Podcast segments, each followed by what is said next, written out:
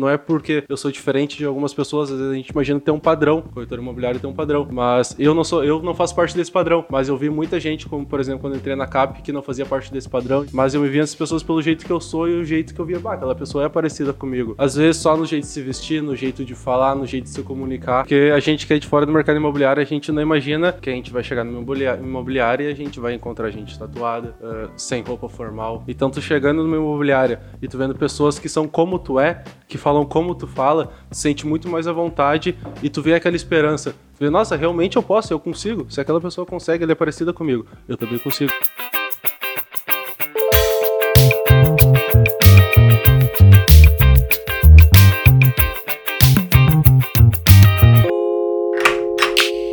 Fala galera, tá começando mais um Capcast, o podcast que vai ajudar você corretor, dono de imobiliária, gestor, gerente, a se tornar cada vez mais um profissional do mercado imobiliário acima da média. Então hoje a gente está gravando um podcast que o tema é muito interessante para quem está iniciando no mercado. O nosso tema hoje é sete atitudes que um corretor iniciante precisa ter. Precisa ter. é isso. Sete atitudes que todo corretor iniciante precisa ter. Então hoje eu vou convidar os, vou convidar os convidados para se apresentar. Olha que redundância. Vamos começar o podcast já com redundância. Então vamos começar com primeiro Barretinho. Lucas Barreto, Barretinho na área. O terror. Fala galera, beleza? Fala galera, beleza? Estamos aqui então, tenho certeza. Cara, esse é um conteúdo hoje que eu fiquei muito feliz sabe? Muito feliz. Fez eu. Acabaram com as minhas férias né, inesperadas. Pra gravar, eu tenho certeza que vai ser muito bom, muito top. Depois a gente conta a história do, do, do que, que foi essas férias aí. Beleza, bora. E o Júlio? Eu? Sim. E aí, gurizada, tudo certo? Meu nome é Júlio. Ha! Gerente de vendas aqui da Cap Móveis. E a gente tem um conteúdo bem bacana para vocês aí, importantíssimo. Eu acho que vai fazer a diferença para todo mundo que tá ouvindo e que vai ouvir. E hoje a gente tem um convidado especial aqui para participar desse podcast com a gente. O Eduardo. Eu mesmo, o especial. então, galera, meu nome é Eduardo Scherer. Eh, eu sou corretor de imóveis há mais ou menos seis meses. Tive o prazer de começar aqui na CAP e sendo ensinado pelos melhores. Então, hoje eu acho que eu sou uh, uma pessoa muito boa para estar tá aqui com esse conteúdo. Aproveito para poder agradecer aqui a CAP e o Mike, todo mundo está envolvido na gestão da CAP para para poder estar tá, tá junto nessa equipe aqui. E vou tentar ajudar vocês. Eu trabalhei como vendedor algum tempo atrás, não tinha muita experiência no mercado imobiliário, uh, mas acredito que com certeza já deu certo e vai dar muito mais. Amém, isso aí. Amém, multiplica, senhor. Então, beleza, vamos lá. Então, quais são as sete atitudes que um corretor iniciante precisa ter para ter resultados dentro do mercado imobiliário? Vamos começar pela primeira, né? Qual que é a primeira? Espelho. Que como assim espelho? Conta aí pra nós. Cara, sempre quando a gente tá começando por algo novo, né? Eu acredito que a gente chegou num tempo de inovação que a gente tá sempre esperando uma inovação. Só que na verdade, cara, quem vai ser um Steve Jobs, algo do tipo, é um a cada milhões de pessoas, né? Então eu acredito que sempre quando a gente vai começar num, num mercado, alguém já trilhou. E esse alguém ele tá tendo sucesso, ele já passou por muita coisa que a gente vai passar, então a gente pode pegar um atalho. Então é sempre bom a gente pegar uma referência nessa situação, né? Para que a gente consiga se espelhar e seguir os passo a passos dessa pessoa. É isso que acho que é a primeira coisa. Ponto principal. Então tu diria que a primeira coisa que a pessoa é, precisa fazer quando ela entra numa empresa dentro do mercado imobiliário é encontrar um espelho. Exatamente. Encontrar alguém com que ela vai modelar o trabalho, alguém que ela vai pensar assim, hum, tá vendo aquele cara lá? Tá vendo aquela mulher lá? Putz, ela é boa. Uma referência. fazer igual ela. É isso? É, é, isso aí, tem que ter referência. Beleza. E o que, que tu acha sobre isso, Júlio? Concordo plenamente com o que o Barreto falou. Uh, e no meu início foi bem assim. Então, eu acho que essa é uma parte bem importante, é realmente o espelho. É tu olhar pro cara, uh, seja ele o top 1 do ranking ali da empresa, para entender o que ele faz, como ele fez para chegar até lá, quais foram as formas que ele usaram para que ele usou, aliás, para chegar até lá. Então, o espelho para mim com certeza, além de estar tá entre as sets, a sete, para mim é a mais importante. Porque quando tu entra, uh, o Eduardo entrou há pouco, pode explicar um pouco mais para nós do, disso, mas quando tu entra no mercado, tu muitas vezes tu nem tem uma referência. Né? Muitas vezes tu não tem alguém se espelhar, tu não entrou às vezes no mercado por causa de alguém. Ou ele veio através de um currículo que ele pensou ser vendedor, você vou trabalhar no mercado imobiliário. E a primeira coisa que esse cara precisa fazer é entender quem tá fazendo bem feito aqui onde eu tô.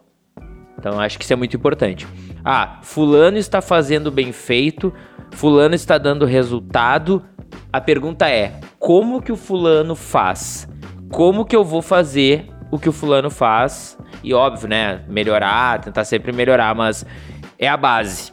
Essa base eu acho que todo mundo precisa. É, é como eu vou fazer, eu quero fazer igual o que ele tá fazendo.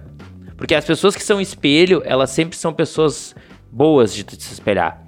Né? Elas têm resultado, elas têm uma liderança dentro delas, então acho que essa referência é importantíssima. E sabe o que é interessante, né? Que a gente sempre tenta copiar, pegar uma receita de bolo e tudo mais, mas a verdade é que a receitinha de bolo ela existe, só que é com o nosso tempero. Né? A gente não vai fazer da maneira igual que aquela pessoa tá fazendo. O Eduardo olhou pro Barreto e fez assim, ó. Isso! é, é, isso aí! É porque assim que nem o Júlio falou, a gente pensa às vezes que a nosso espelho tem que ser o primeiro tem o primeiro lugar. Mas às vezes tem um segundo ou terceiro, não discordando de ti, mas tem um segundo ou terceiro que a se identifica tanto visualmente, como o jeito de falar, o jeito de ser, algum estilo, algo do tipo. Então a gente pode se espelhar na, na pessoa que é o segundo lugar, mas tu olha, bah, aquela pessoa lá, uh, ela é o segundo lugar, ok, mas ela é o segundo de muitas pessoas e com certeza ela tá no topo. Então eu também consigo. Não é porque eu sou diferente de algumas pessoas, às vezes a gente imagina ter um padrão. O corretor imobiliário tem um padrão. Mas eu não sou, eu não faço parte desse padrão. Mas eu vi muita gente, como por exemplo, quando eu entrei na CAP, que não fazia parte desse padrão e eu me via, sabe? Eu me via nesse espelho, às vezes por pessoas que eram segundo ou terceiro lugar, mas eu me via nessas pessoas pelo jeito que eu sou e o jeito que eu via, bah, aquela pessoa é parecida comigo. Criou um, criou uma um vínculo, isso, um criou afeto, um vínculo. Às vezes só no jeito de se vestir, no jeito de falar, no jeito de se comunicar que é totalmente diferente do que a gente imagina quando a gente entra no mercado imobiliário. E a palavra espelho é bem isso aí, né? Ele, tu, tu te espelhou em alguém que realmente ela tem algumas características parecidas com as tuas, né? Ou seja, vamos lá, um exemplo, um estilo musical, né? Uh, a forma de se vestir, né? O corte de cabelo, o jeito de usar a barba, enfim, uh, falando só coisas, né, físicas, mas é mais ou menos, eu concordo contigo. É, porque a gente que é de fora do mercado imobiliário, a gente não imagina que a gente vai chegar no imobiliário e a gente vai encontrar gente tatuada, uh, sem roupa formal, ou algo do tipo. A gente imagina aquele padrão. Quem é de fora imagina assim. Eu falo por mim, claro, mas eu tenho certeza que muita gente pensa assim. Então, tu chegando numa imobiliária e tu vendo pessoas que são como tu é, que falam como tu fala, tu sente muito mais à vontade e tu vê aquela esperança. Tu vê, nossa, realmente eu posso, eu consigo. Se aquela pessoa consegue, ela é parecida comigo. Eu também consigo. É o espelho que a gente tá falando. Interessante isso, né? E me diz uma coisa, e se a pessoa ela chega na empresa, um iniciante chegou na empresa e não tem um suporte? O que, que essa pessoa faz? Se ela não tem ou ela não sabe com quem que ela, ela se espelha, o que, que ela deveria fazer? Cara, assim, ó, trazendo um pouquinho desse ponto que tu pegou um pouquinho do que o Eduardo trouxe, tá? Eu sou um cara que eu não vejo tanto aparência física. Aparência física é uma técnica da gente mandar autoridade e tudo mais, tá? Mas eu olho muito para resultado. Então, eu sempre me espelho com as pessoas que chegaram aonde eu quero chegar. Como no meu caso, quando eu entrei era resultado, eu focava nas pessoas que estavam dando resultado e era isso. Eu queria entender porque eu sempre acreditei. Eu acredito que tem um modelo que as pessoas seguem. Que estão, tipo assim, todo mundo que é bom, eles mais ou menos fazem as mesmas coisas. Tem um padrão. Eles têm um padrão, exatamente, existe um padrão. Então, o que, que eu faço, cara? Eu quero entender o padrão. Sacou? Eu quero saber, tá? Mas como assim? Tu faz? Me fala aí, tu tá anunciando o quê? Como é que tu, tu anuncia? Tu faz quantos anúncios? Me explica mais. Entende? Eu acredito que existe um padrão sim. Quando eu comecei, eu, eu pensei, eu achava, já imaginava que, que existisse. E hoje eu tenho certeza que ele existe. Né? E voltando lá à pergunta, é quando uma pessoa chega, ela não tem um suporte, né? O que, que ela faz? Essa era a pergunta? Isso aí. Cara, eu sou meio suspeito pra falar, né? Porque eu boto a cara, eu chamo as pessoas pra conversar e tudo mais. Pô, Júlio é é, a, é o exemplo disso, né? Chegou aí na Imob, não, nem conhecia ele, eu já tava em tio, meu, tá, vamos marcar um almoço com o Júlio. Tá aí o almoço com o Júlio, quando é que vai acontecer? Quero entender mais um pouquinho, quero entender como que esse cara pensa, como é que esse cara age. Porque é isso, né? E várias vezes, né? Te liguei, Já Júlio. trocamos várias vezes, várias ideias. Tenho. Antes da gente ter esse relacionamento mais Sim. próximo, né? Tu traiu o Confere com o Júlio? Sim. Ah, é isso? amigo, Sim, sim. É só o Confere não participar de um podcast que tu já começa com... Ah, tem espaço pra todo mundo, Não, né, e? É isso aí. e uma coisa interessante que tu falou é que, tipo assim, ó, tu chegou, a gente chegou inicialmente, tu buscou isso, né? Tu, tu buscou essa informação. E a gente vai falar um pouco disso, de, de- da- das perguntas e tudo mais. E, e- mas tu buscou isso e foi muito interessante, porque inicialmente a gente, tu- a gente se buscou no profissional. É isso aí. né? A gente buscou um no outro alguma coisa que um queria do outro relacionado ao profissional É e hoje aí. a gente tem um relacionamento bom pra caramba. encontrou no pessoal. Exatamente, é isso aí. Isso Muito aí. bom. Exato. Isso aí. O Mike tá com o Silvio também. Não, o Mike tá, ele tá querendo Tá, ele tá tá, ele tá, ele tá, ele mordido. tá nervoso, ele tá nervoso. Não, eu perdi minha linha de raciocínio aqui. eu perdi minha linha de raciocínio, eu tô tentando voltar e tá difícil. Não, mas é isso aí. Então tá. Então, beijo pro Confere. É, beijo pro Beijo, confere, isso aí. confere, beijo, Cara, não, confere. não ficou, não quis ficar pro podcast. Hoje o. Confere ele teve um compromisso bem, bem, Te- bem Teve um compromisso. inadiável. Então, Então, a, a gente falou da, da primeira atitude, tá? Que é justamente o corretor ele buscar um espelho, buscar uma pessoa pra ser a referência dela, pra ela modelar aquela pessoa e entrar no mercado e conseguir seguir os passos que essa pessoa vai te dar. E qual que é o segundo passo, a segunda atitude que um corretor iniciante precisa ter para ter sucesso no mercado imobiliário? Eu acredito que seja a rede social. Rede social. Por que a rede social? Porque ele precisa, em primeiro lugar, ah, não ser aquele corretor espião, aquele corretor 007, que ninguém sabe que ele é corretor. Ele precisa anunciar aos quatro cantos para o universo inteiro que agora ele trabalha com imóveis. Porque quando acontecer um churrasco de família, ele tem que ser o corretor do churrasco. Ele tem que ser a referência naquela família sobre a compra e a venda de primeiro imóvel. Ele tem que ser a referência daquela, daquele círculo social dos amigos, dos brothers, dos parceiros, dos tio, das tia, da família inteira. Ó, ele é corretor de imóveis. Quer comprar um imóvel? Fala com o Barreto, fala com o Eduardo, fala com o Júlio. Então ele tem que mostrar em toda a rede social que é isso que ele tá fazendo agora. Vocês concordam? com certeza. 100%, 100%. certeza, com Hoje eu certeza. fui no, num lugar que eu estagiava antes, né, de começar aqui e tal. Cara, minhas redes sociais eu venho forte, né? Eu venho sempre compartilhando coisa. Tem mais coisas profissionais que pessoais até. E todo mundo sabe que eu tô que eu tô trabalhando no mercado. E é engraçado porque a CEO da empresa me chamou. Barreto, olha só, tô pensando em comprar um terreno e tal, barará. E eu, pô, vambora.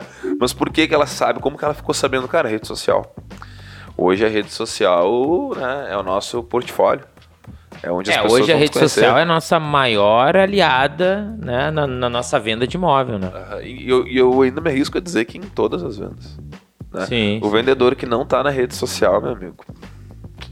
Vamos Tá lá, perdendo vamos, tempo. vamos dar umas dicas práticas então pra quem tá nos ouvindo aí. Vamos lá, tem que postar nos stories. Pô, sou corretor. Sou corretor, trabalho com isso, com isso, com aquele outro, com aquele outro. Vendo imóveis em tal cidade, tal cidade, tal cidade, vendo tal e tal imóvel. Coloca na bio do Instagram. Mete isso. Putz, não quero usar o meu perfil pessoal. Cria um profissional e anuncia no teu pessoal que esse é o teu perfil profissional, que tá trabalhando com imóveis e tudo mais. Facebook, coloca, faz um post no Facebook, coloca no feed do Instagram, coloca no status do WhatsApp, atualiza o teu LinkedIn. Então todas essas pequenas atitudes parecem muito simples, mas na verdade elas fazem com que tu tenha teus primeiros clientes, que são os teus conhecidos. E essa, essa situação do status ali do WhatsApp ali, eh, isso é bem importante até pra gente, do que a gente falou de todo mundo nos conhecer como corretor. Porque quem é que recebe as mensagens que tu. dos stories do WhatsApp? Quem tem é teu quem tem o teu salvo. contato salvo. Quem são as pessoas que têm o teu contato salvo? Familiares, parentes, amigos, conhecidos, são essas pessoas que estão no teu ciclo do WhatsApp e é uma ferramenta que muito poucos corretores usam. Ah, às vezes eu posto alguma coisa ali e eu tenho clientes que estão adicionados que eles mesmo, cliente de dois, três anos atrás, voltam a chamar porque viram aquela mensagem ali no WhatsApp. porque eles me adicionaram e foram clientes que até já caíram no esquecimento do mail, não estavam na base de trabalho, mas que voltaram de 2019, 2018 por causa do WhatsApp. Então, eu acho que hoje a rede social é algo dos mais importantes que a gente tem. Cara, tem que ter, né? Não tem como. É onde as pessoas estão te vendo. E eu ainda arrisco dizer que o cara que. Eu dei um all-in, né? Eu dei um all-in na corretagem real. Coloquei tudo que eu tinha para conseguir, inclusive na rede social. Eu lembro que eu tava num dilema entre, bah, será que eu uso meu perfil profissional ou pessoal? Eu comecei a parar pra pensar justamente nesse sentido, né? Cara, eu já tenho um pessoal que me segue aqui né? Eu já tenho a minha audiência. Então vamos aproveitar ela. Não mudei, toquei ficha, misturei um pouquinho lá no início pessoal com profissional. Hoje ele só tem coisas profissionais, mas eu quero dar uma mesclada Porque nisso. tu tava all-in, né? Hã? Porque tu foi all-in, né? Fui all-in. É, então. All-in. E- Teu profissional all-in. tomou conta ali da, da, da bio do Instagram. Cara, tomou conta. E é um detalhe que é, impor- que é legal, né? Porque vamos lá, a gente começa a se tornar referência pros nossos amigos. Então, automaticamente, pô, tu posta uma coisinha ali, uma coisinha aqui, as pessoas vão começar a ter aquela curiosidade, dependendo dos gatilhos que tu vai colocando ali. Volta e meia, uma pessoa entra e começa a falar contigo. Cara, a primeira pessoa, as primeiras pessoas que tu vai atender, elas são muito importantes, muito importantes. Porque daqui a pouco não é a pessoa que vai fazer, que vai fazer a primeira, que vai comprar contigo, mas ela vai te ajudar a fazer a tua primeira venda, né? Porque ela vai te fazer perguntas, mesmo que seja da tua família, perguntas importantes para que daqui a pouco o teu cliente ideal, quando ele chegue para ti, tu já vai conseguir, não. Pronto, eu tô bem mais preparado e que no início é o que faz diferença. né? Então, cara, se tu já tem uma audiência, começa a trabalhar em cima dela. E tu, Barreto, é um cara que tu usa muito teu, teu Instagram, tuas redes sociais, e é algo que a gente, eu mesmo, eu paro, às vezes eu vou olhar ali pra me inspirar em alguma coisa, porque é um conteúdo massa. Valeu, tu meu obrigado. coloca a cara de verdade ali, tu fala no vídeo e. Hoje tu se- sentiu, né? Sem mimimi, Hoje- tu sem sentiu, né? mimimi. E pra quem quiser ver isso aí, como é que faz? Cara, entra lá, Lucas com dois As, Barreto, e vamos trocar uma ideia, vamos conversar. Cara, eu gosto de conversar, né? Eu sou da resenha, É isso aí, é tem. isso aí. E hoje o Barreto me pegou meio de supetão no corredor, assim, nós estamos fazendo a... Na realidade, nós estamos começando a divulgar as contratações, né, pra loja nova que a gente vai abrir em Canoas. Lojão, até por sinal. Ah, Bem bom. E o Pau Barreto me pegou de supetão, cara. Eu tava meio distraído, meio olhando pro espelho, meio olhando. Ele falou assim, cara, vamos fazer um vídeo agora. Eu falei assim, tá. E quando ele falou agora, eu pensei assim, não, vai ser agora. Eu vou- eu vou no preparar, né? Cara, daqui a pouco esse cara ele veio com o telefone, disse, pá, pá, pá, pá, pá, pá, pá, pá, e me jogou o telefone na cara. Eu olhei e falei assim, ah, cara, já era, tô aqui. Vou ter que meter. E fui, cara. Aí falei. Mas, tipo assim, esse, esse negócio que tu faz é muito interessante e é muito bom pro cara que tá nos ouvindo pra ele ter essa atitude. Sim. Porque às vezes a gente se segura de fazer, e eu digo por mim mesmo, às vezes a gente se segura em fazer algo desse tipo por causa dos outros. Cara. Porque o, o que os outros vão pensar, porque o meu amigo lá da sexta série do Fundamental vai rir do que eu O postei. cara que nem fala mais contigo. Nem fala, mas a gente cria um milhão de coisas na nossa cabeça, né? ah, pra arrumar e não fazer aquilo ali. E o Barreto é um cara que ele pega e. Pá, ele faz, mano. Ele faz. E ele, além dele fazer, ele pega o cara pelo braço e diz assim: ó, vai fazer também. É isso aí, vamos vai fazer, junto. também. Falei pra o Julio, meu, compartilha lá no teu Instagram. Eu, vamos fazer um vídeo. Ele, vamos. Eu, tá, então vamos, então. Né, Já tirei e fui fazer. Isso é uma coisa que o Mike me ensinou. Que, cara, o que tá sendo postado ali na rede social é muito rápido. Tem muita gente postando. Então aquilo ali vai ficar durante um pequeno tempo. Tanto que eu gravei ali, cara, a gente fez um vídeo só. Tu te ligou nisso? a gente não ficou editando vídeo. Não, não, não, não. e- Sem edição e é nenhuma. tem. Nem edição E nenhuma. é isso. Fizemos direto no Instagram. Foi Olha direto só o que acontece. Pra quem tá nos vendo aí através do YouTube, acontece o seguinte: o cara postou um stories, né? A pessoa achou ruim. Ela vai fazer assim, ó. Puk, Já era. morreu. Morreu. Ah, é um post no feed. A pessoa achou ruim, o que ela vai fazer? Puk, já era. Só não vai curtir. Morreu. Exato, exato. O que é ruim, ninguém lembra. Mas o que é bom, fica na memória. E um detalhe aí. muito, muito importante nisso é que qual foi o custo? Zero. Zero. Zero. Qual foi o custo Zero. de botar um vídeo no Stories do Instagram? 45 segundos. Acabou. 45 segundos. Custo Porque deu zero. três stories. Não, cu- não, não, É não- não custou um real de investimento, mas gerou um conteúdo. E isso é muito importante. Então, ah, por mais que inicialmente, e realmente, inicialmente não vai dar sempre certo, ou aliás, não vai ficar perfeito. Mas não precisa ser perfeito, precisa estar tá feito. Feito é melhor que perfeito. Porque- até porque Feito é tu- melhor que até perfeito. porque é bom pro cliente ver que tu é imperfeito, porque ele tem, como a gente falou do espelho antes, ele tem que se ver em ti. Ele sabe que ele erra. E ele vê alguém ali que tá errando também fazendo vídeo, ele vai ver, bah, esse cara é parecido comigo. Muito bom. Ele deu um spoiler. Sem... Deu, deu, Deu deu. um deu. spoiler. Esse é um gatilho pra pessoa que tá nos ouvindo agora ficar, porque esse é o quinto, a quinta atitude, que tu acabou de falar. Mas é isso aí, a gente tem que passar pela terceira e pela quarta ainda pra chegar lá. Bora! Que eu- Ficou assustado, né? Você não falou, você não ah, não acredito. Procurei a porta mais próxima que tinha aqui pra sair correndo. Mas o que o, o Júlio falou legal do Barreto, que ele é um. Ele é uma pessoa que a gente vê aqui dentro que ele usa muita rede social. E realmente hoje de manhã eu cheguei aqui ah, convicto que eu ia fazer um vídeo mostrando imobiliário, porque eu nunca fui de usar o meu, o meu rosto, nunca me filmei usando nada, assim, mostrando. Só a gente posta foto ah, de imóvel, a gente posta conteúdo, mas nunca se mostrando, nunca falando com o pessoal da nossa rede social. Então eu cheguei aqui de manhã, fui fazer um vídeo, foi engraçado, eu fiz o vídeo inteiro, eu olhei para aquele vídeo, pô, tô igual o Barreto, o que, que é isso? Porque a gente passa no corredor, tá o Barre- o Barreto fazendo vídeo. Mas é isso Mas aí, é um né? baita É. espelho. Baita espelho, mas é, a gente não tenta fazer igual, a gente só faz. E a gente falando, pô, fui fazer um vídeo, já cheguei lá na frente, pô, não sei o que, sim, daqui a pouco passei, mostrei toda a cap, fui olhar o vídeo, pô, igual o Barreto. Mas tá, Isso aí. mas tá legal. Por porque não foi perfeito, mas foi do jeito que eu consegui Foi fazer. feito. Foi Tá feito. feito, tá feito. feito. Tá feito, entende? O importante é fazer. Depois a segunda vai ser um pouco melhor, a terceira um pouco E o melhor, a outra um Dudu, pouco melhor. tem um ponto aí que é bem importante, né? No tá igual o Barreto. Eu tenho certeza que não tá igual. Não, com certeza. Sabe por quê? Ah, talvez quando a gente olha, porque a gente tem uma referência, né? A gente fez, a gente ainda tá com aquela referência fresquinha na memória, a gente tá se baseando, bah, a gente consegue ver muitos aspectos iguais, né? Parecidos com a referência. Só que quando a gente vai ver, cara, é a cereja do bolo.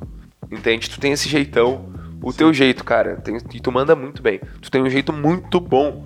E eu tenho certeza, cara, que tem que tocar ficha. Tu já postou esse vídeo? Cara, ainda não. Pô, tem que Faltou o quê? postar. Coragem? não. onde o vídeo? Tá faltando a coragem cara, que tá faltou faltando. algumas partes, porque eu não salvei algumas coisas. não salvei, eu salvei algumas partes e fui fazendo. Tava só, eu cheguei cedo aqui. eh, tava só eu e o Confere. Aproveitei, ah, só tô eu aqui. Aquela coisa da vergonha, né? Uhum, Tô só uhum. eu e o Confere aqui, vou fazer o Confere meu, meu chegada, a gente se dá bem e tal, não vou ter vergonha de Confere gravar é com ele. chegado de todo Ah, mundo, confere né? todo mundo. Confere, o confere é chegadinho, Confere né? chegada. Não, ele é dado, ele é é dadinho, dado. dadinho. Aí aproveitei e fui fazer o vídeo.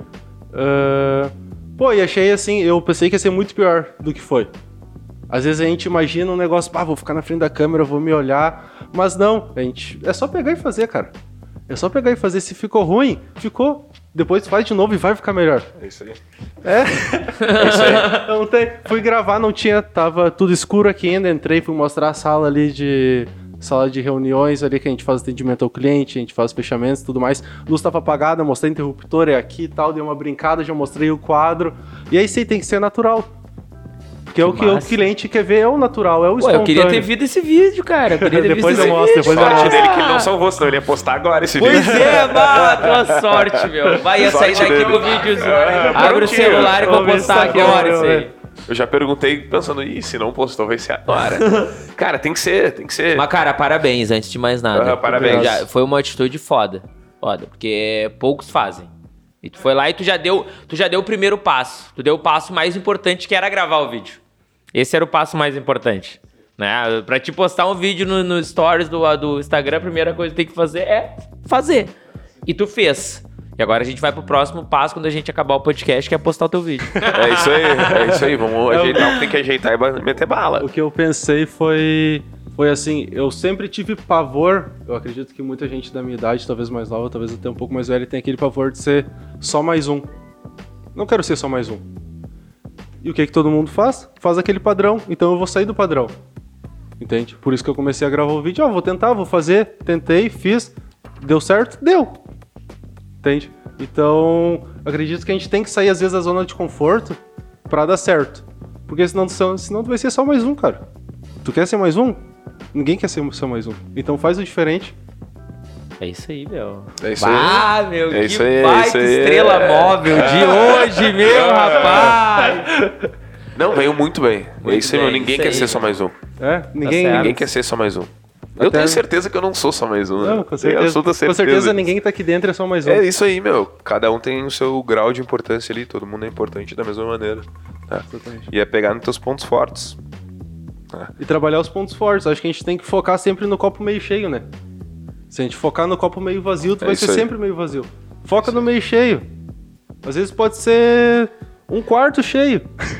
Não vai ser meio cheio, mas foca no, na parte cheia que tu tem que vai dar certo. É isso. É, é só tu pensar o seguinte, bom, ah, pra ti, muitas vezes, uma pessoa que tá ouvindo esse podcast e tudo mais, ela pode ter uma cabeça meio crítica com ela mesma. Tem uma autocrítica muito forte. E ela, putz, ela se dá um, um 7 pra tudo, um 6 pra tudo, nada tá bom o suficiente, porque a pessoa é perfeccionista, ela quer fazer o negócio sempre no nota 10, nota 10, nota 10. Só que, cara, muitas vezes o teu 7, o teu 6, o teu 5, o teu 8 já é muito mais pra pessoa que tá do outro lado que é um 2, que é um 3. Então, assim, não é sobre ser o 10, é sobre ser melhor do que outras pessoas e poder fazer as outras pessoas que não têm tanto quanto tu, que elas tenham a oportunidade de aprender contigo, de ver aquilo que tu tá produzindo, de entender como é que funciona e tudo mais. Então, cara, o teu set muitas vezes ele é mais do que bom para alguém que é dois, que alguém que é três. E cara, só fazer, só fazer, tem tanta coisa, tem, tem tanta gente do outro lado que quer ver o que tá acontecendo na tua vida, no teu dia a dia. Porra. E é, e é engraçado, né? Porque quando a gente começa a fazer uma coisa nova, é natural que a gente tenha um 2, que a gente tenha um 3. Cara, normalmente vai ser assim. Se não for, tá errado. Né? Tu não vai ser o melhor naquilo de cara. Vai se aperfeiçoar com o tempo. Quanto mais tu for fazer aquilo, melhor tu vai ficar. E às vezes eu acho que é isso. As pessoas gravam uma vez, ah, eu não sou bom nisso. Me. Ai, não, não é pra mim. Eu não nasci com esse dom. Cara, para, que isso? Aprende a errar. Tu tem que errar. Até parece que o Cristiano Ronaldo nasceu fazendo gol na Champions League, né? Só porque- exatamente. Exatamente. Muito treino, né? É muito treino, cara. É treino. Treino, treino, treino, treino, treino. Pra lá na frente, tu fazer um gol. E o treino vem acompanhado dos erros, né? Não adianta, tu vai errar muito mais. Para de que- dar spoiler, Dudu! Eu não consigo, eu não consigo, eu Dudu não tá consigo. quentinho. E outra coisa, ele larga pra mim eu já tô quase indo, o Mike vem. Não, não. É, eu já falei olhando Vamos pro 3, vamos pro 3, vamos pra terceira atitude então.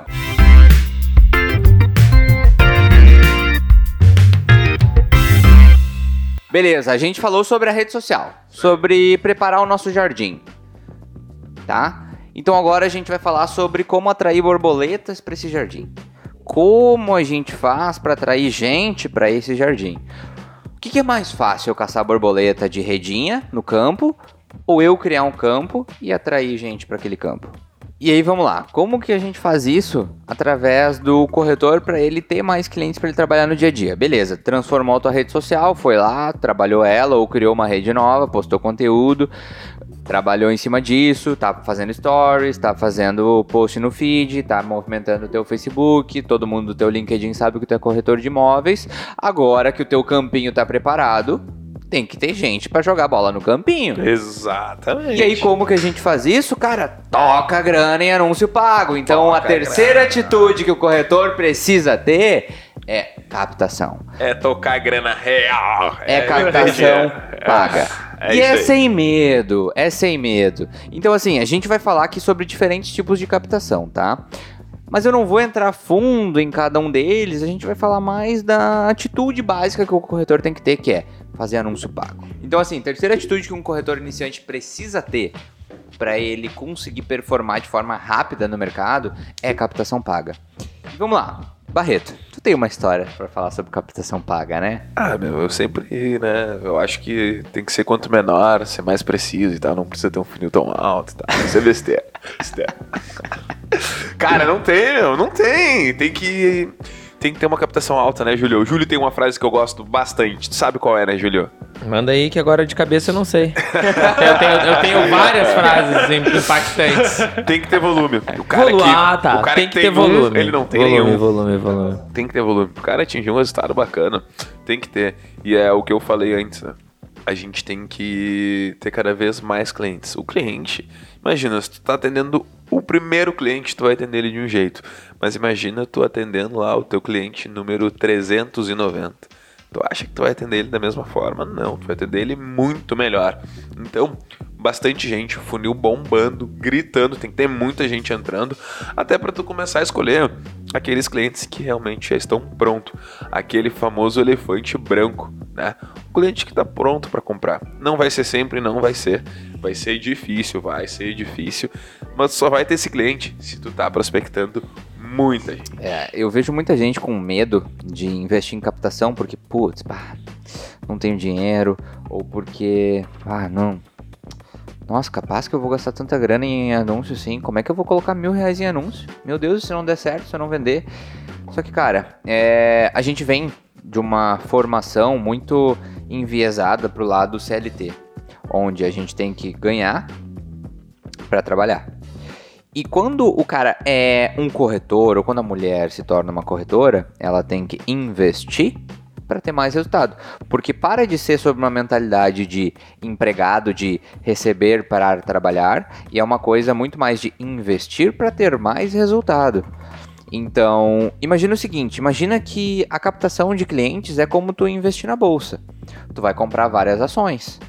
Algumas delas vão explodir, que são os clientes que vão comprar o imóvel tá? Os clientes que, pô, tá com o perfil alinhado, que te mandou documentação, que gostou do teu atendimento e ele vai comprar o imóvel. Como tem clientes que vão comprar no longo prazo, tem ações que vão valorizar no longo prazo. Então, tu investir em clientes nada mais é do que tu, porra, maximizar as tuas oportunidades de ganho no longo prazo.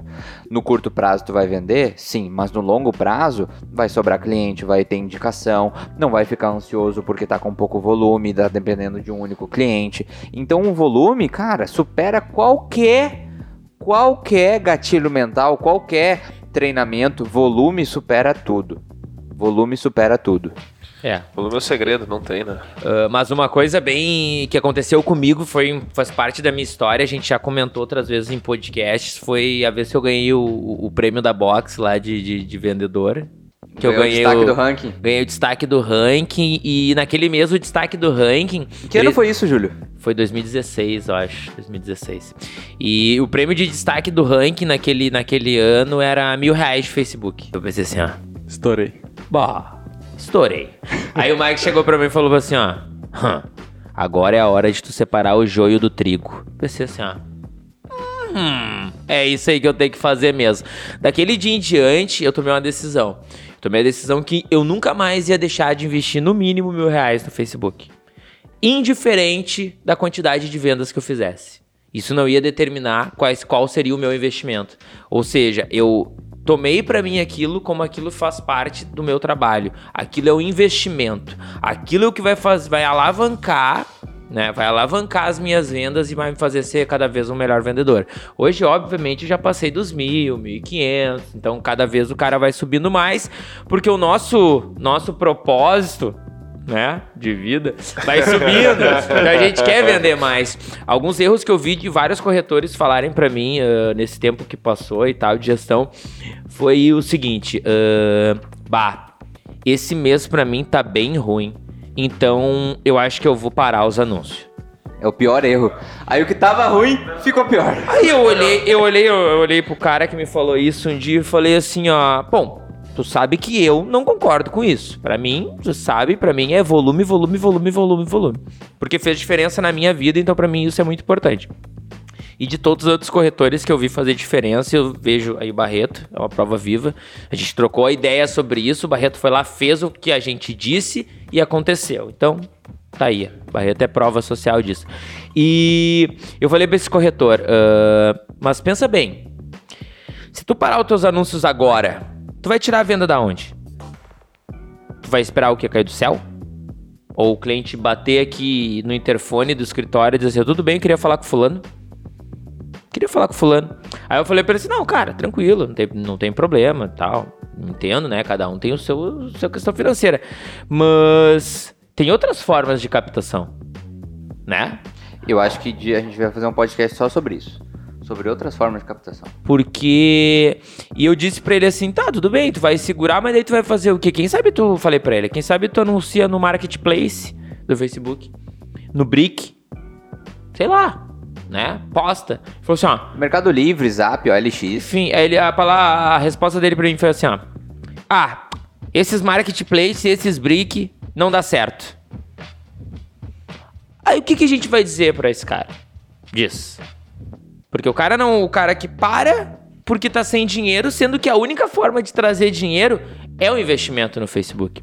Então, pra você que Facebook, Instagram e tudo mais. Então, pra você que tá ouvindo, bota uma coisa na sua cabeça.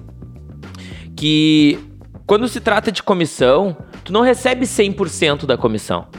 Tu recebe 80 ou 70 ou 85 da tua comissão, porque parte disso é um investimento no teu negócio. Nós como empresa, nós temos os nossos investimentos mensais, seja em, em captação de clientes, seja na melhoria do nosso ambiente, que a gente está cada vez pensando no melhor. Então, faz parte do empreendedor e o corretor de imóveis, ele é o empreendedor. Ele é o cara que tá fazendo. Né, ele não tá no, na CLT, ele não tá com a carteira assinada, eh, esperando receber o seu saláriozinho no final do mês. Então, parte disso é todo corretor de imóveis ele precisa entender que parte daquela comissão que ele ganha tem que ser voltada ao investimento no, no, no- no negócio dele, na, na captação dele, ou seja, para comprar um próximo celular, ou seja, para comprar outro notebook, ou tantas trocar de carro, enfim, tantas outras coisas que tu pode fazer, ou quem sabe ah, uma premiação para os clientes no mês. Olha, dei uma baita dica aí né? Comprar uma, uma Dolce Gusto e sortear para os clientes que se envolveram com a página naquele mês. Tá aí um baita, uma baita ferramenta que pode ser usada. Mas como que tu vai separar aquele 500, aquele 300, aquele 200, aquele, sei lá, Pra te fazer isso, é tendo organização financeira para te separar a parte do que tu recebe e destinar para aquilo. Mas Júlio, eu não recebi.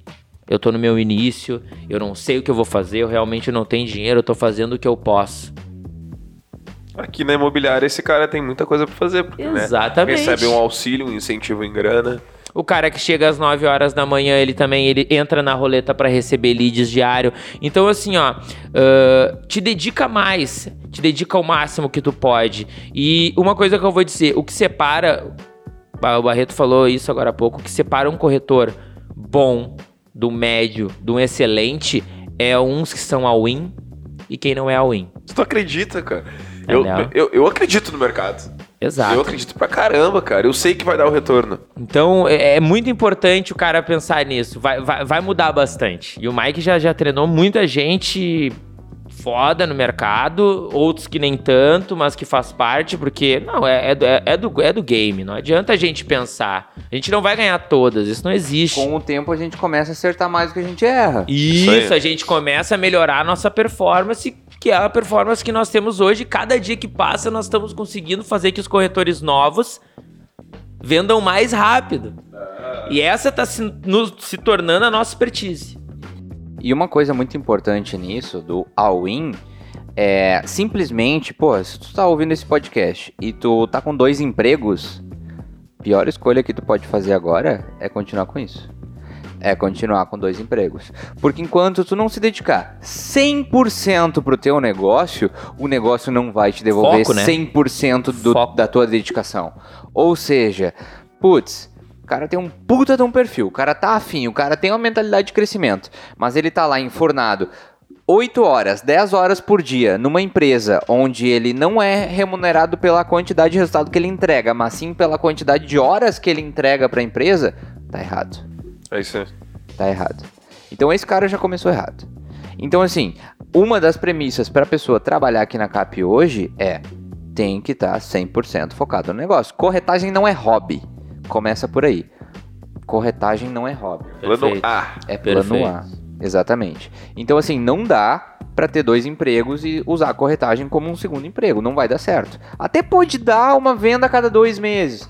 Mas não é o corretor. Não faz sentido, né, meu? Não faz. Tu vai botar como plano B um negócio que tu pode ganhar 20, 30, 40 mil no mês. Não tem como. Não tem como, não faz Fazem sentido, né? mais de oito anos que a corretagem é meu plano A. Pra quem não sabe, a win, só pra quem tá ouvindo a win, a expressão a win é tipo assim, ó.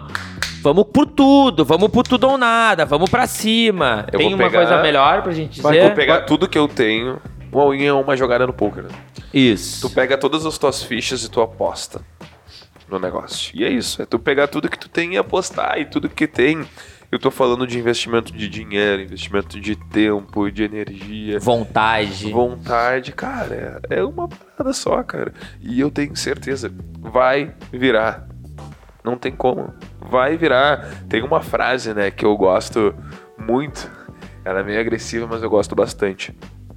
Que é quando o cu fecha, a mente abre.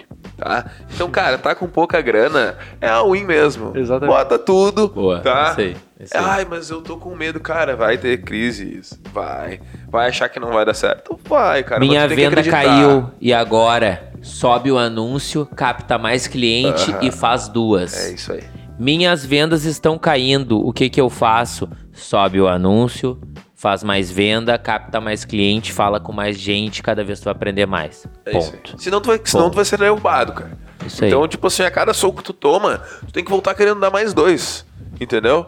Ah, tomei outro, não, então vou dar-lhe mais três. Até tu ganhar. E outra coisa, ganha. Chega uma hora que o jogo vira, não tem. Até me emocionei aqui. Quanto que tu investiu de Facebook no último mês, Barreto? No último mês eu investi 1.250. Quantas vendas tu fez? Quatro vendas. Quanto que isso te gerou de grana?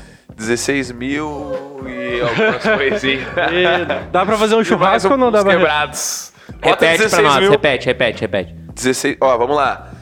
1.250 de anúncio para quatro vendas para 16 mil e uns quebrados. não Peraí, lembro. Peraí, peraí. Pega aí, pega a tua caneta. Pegou? Pega um papel.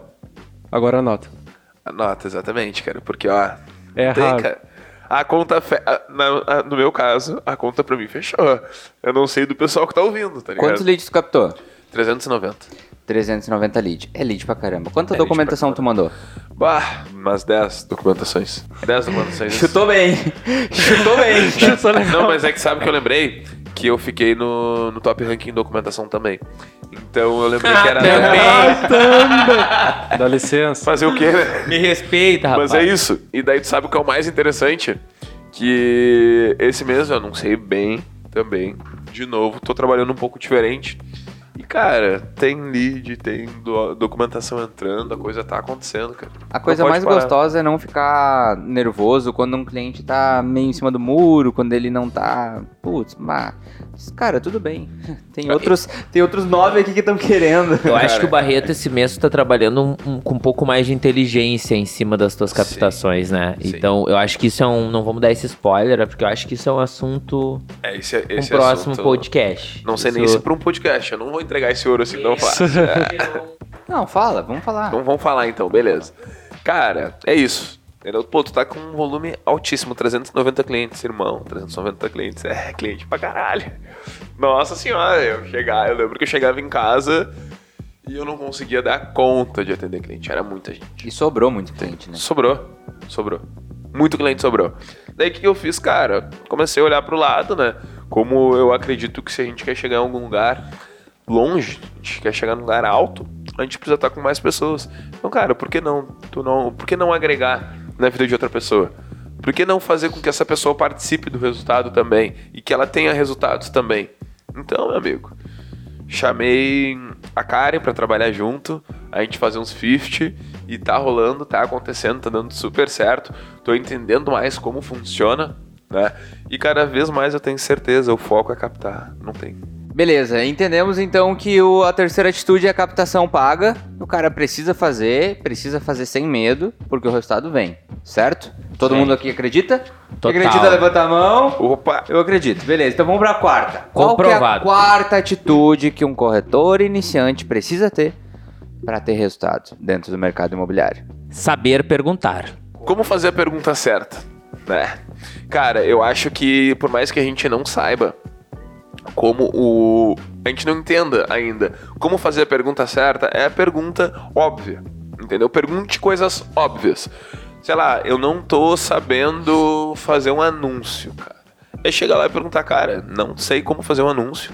Tem como tu me ajudar? Tu me ajuda? Eu acho que é a primeira pergunta, né? Porque, cara, eu lembro quando eu comecei, tinha várias coisas que eu não sabia. E eu não tinha nem noção de como perguntar, sabe? Só que eu dava um jeito de perguntar de alguma forma. Né? Eu, cara, não sei fazer isso aqui, travei aqui nessa parte, tem como me ajudar, o que, que eu faço? E daí, para isso que serve uh, o, o espelho, né? O espelho, ele tá aí para isso, né? Para ser utilizado nessas horas. Cara, olha só, como que tu faz teus anúncios? Eu tenho que fazer um anúncio, né? Qual é a ta... Boa. Qual é a etapa que eu estou? Eu tô na etapa de prospecção. E aí, espelho? Espelho, espelho meu, me fala aí, como é que eu faço uma prospecção? Né? Eu acho que esse é o jogo, cara. É tu perguntar a cada etapa que tu tá. E ao tempo vai surgir mais dúvidas, vão surgir dúvidas, vão. E aí onde tu começou a entrar no jogo, tu começou a aprender. Porque quem aprende tem dúvidas. Então eu acredito que é isso. Identifica qual é a parte que tu tá, qual é a, par... qual é a etapa. A gente tem essa etapa, acho que no teu Instagram tem isso as etapas de vida. Qual é o teu Instagram pro pessoal olhar? Arroba Mike Terra Escape. Boa. Então é isso, acho que a gente vê as etapas que a gente está e perguntar sobre a etapa no como um todo. Vamos lá. Uh, tu citou uma coisa que foi bem interessante agora, Barreto, que é o seguinte. Quando tu iniciou, tu perguntava, chamava, pedia ajuda. E tu é um cara extremamente comunicativo. Por mais que tenha muita gente que esteja atuando dentro do mercado imobiliário, que é um mercado de vendas, de comunicação, tem muita gente que não é tão comunicativa, que é um perfil mais introspectivo, que é um perfil que talvez não tenha tanta desenvoltura na fala, na forma de se expressar, ou não seja tão simples se expressar ou tão fácil ou natural para aquela pessoa. Para essa pessoa, eu dou a seguinte dica: faça perguntas de o que ou como. Como assim? Cara, pergunta como eu faço tal coisa ou o que eu respondo nessa situação. Porque às vezes o corretor ele chega assim, ó: "Ah, olha só, o cliente me mandou isso". Aí tu eu, eu, eu sou debochado às vezes, eu pergunto assim: "Tá, mas o que, que tu quer saber?" Para instigar essa coisa da pessoa saber perguntar, saber se comunicar.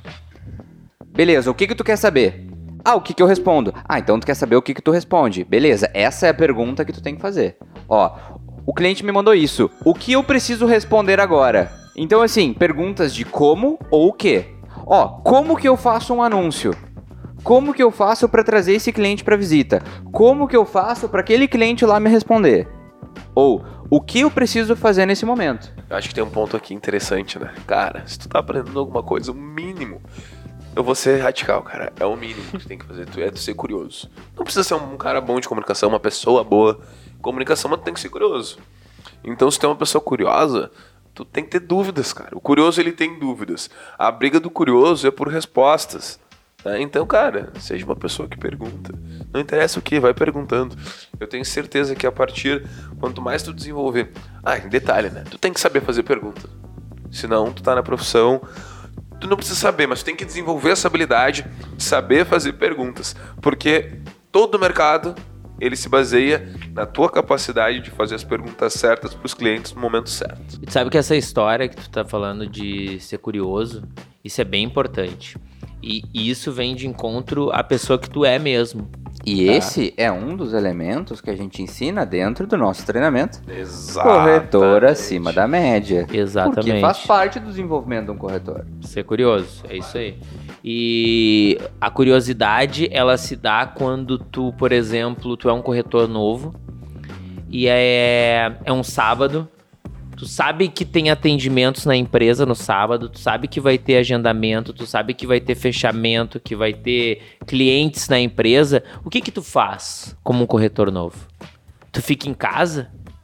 Ou tu vem, fica sentado no teu canto? Não. O corretor que é iniciante no sábado, ele tem que estar na loja. Dentro da loja, a gente sempre falou isso. O cara que inicia na corretagem, o sábado para ele é sagrado.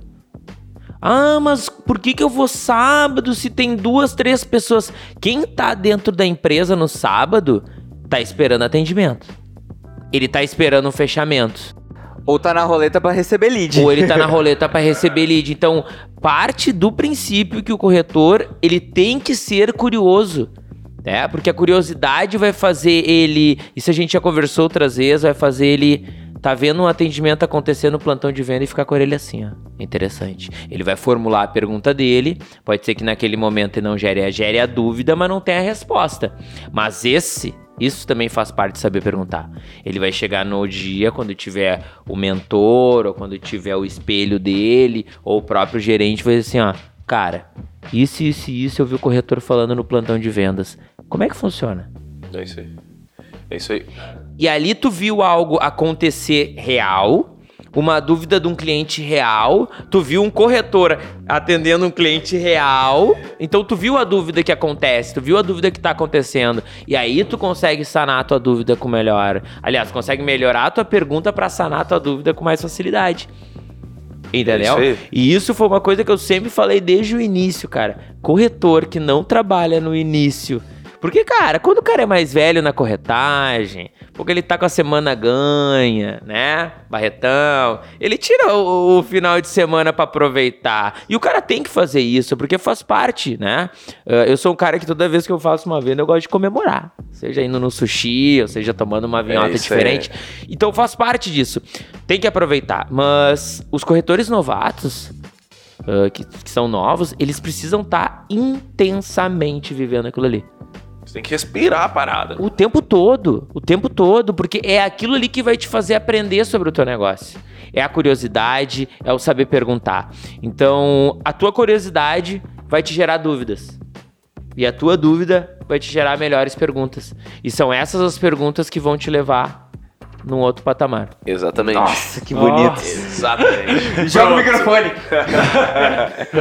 E cara, sabe um ponto interessante que quando tu tava falando sobre a pergunta, tu escutar, tu tá com o ouvido atento, é o seguinte, lá no, no início, né, no, no- do curso, o- vou dar um spoiler, azar do Mike, tá? Que o Mike sempre diz que a gente tem que ter um caderninho, né? Um bloco de anotações. Cara, esse bloco de anotações, ele tem que estar tu, ele e o teu notebook. Essas são as ferramentas. Por quê? Aí onde tu entra, às vezes, o cara tá num atendimento, tá fazendo alguma coisa, tá no telefone com algum cliente e surge uma dúvida, cara, tu anota e depois tu vai atrás. Eu lembro, hoje eu tinha até que achar onde que tá esse meu caderno. Que, cara, eu escrevi tudo ali. As perguntas que eu tinha Pô, até bem hoje. importante né? esse teu caderno, não sabe nem onde ele tá. Não, mas ele foi. Ô, meu, esse Serviu caderno, muito. ele foi, assim, ó, meu braço direito lá no início, sabe? De eu parar e olhar e tal. Ah, olha só isso aqui. Como é que eu faço isso? Como é que eu faço aquilo, sabe? Então eu acho que é importante isso. Tu saber fazer boas perguntas, guardar ela. Concordo 100% com o Júlio. O corretor que tá começando tem que estar na imobiliária. Não, não tem choro nem vela, cara. Tem que estar. Tu tem que estar onde as coisas acontecem. As coisas acontecem na imobiliária. Aqui tá as melhores oportunidades. Aqui estão acontecendo os melhores fechamentos, os melhores negócios, as melhores visitas, as melhores prospecções. Então, se tu quer aprender, tu tem que estar aqui.